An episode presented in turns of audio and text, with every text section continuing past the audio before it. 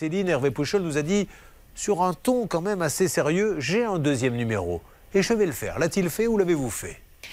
Alors, je crois qu'il est en train de le composer, mais vous savez qu'il est en train de mettre ses lunettes pour voir bien les chiffres, donc ça risque de prendre un petit peu de Alors, temps. le problème, et c'est une... V- Il faut l'expliquer. Déjà, la première étape, c'est qu'il a changé. Je ne savais pas, moi.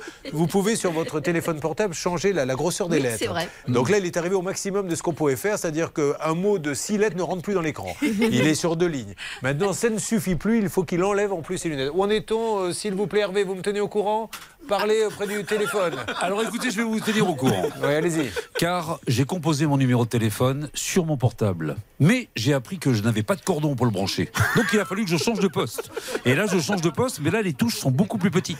Donc j'ai pas mes lunettes. Donc je vais avoir quelqu'un, mais laissez-moi le temps. Voilà. J'ai peur, j'ai peur que Tom Cruise ne nous demande pas de participer aux prochaines Missions Impossibles.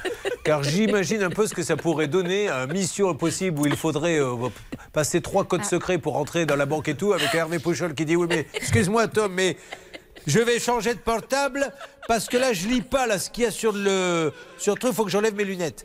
Ah, ça, serait, ça serait pas mal. Bon.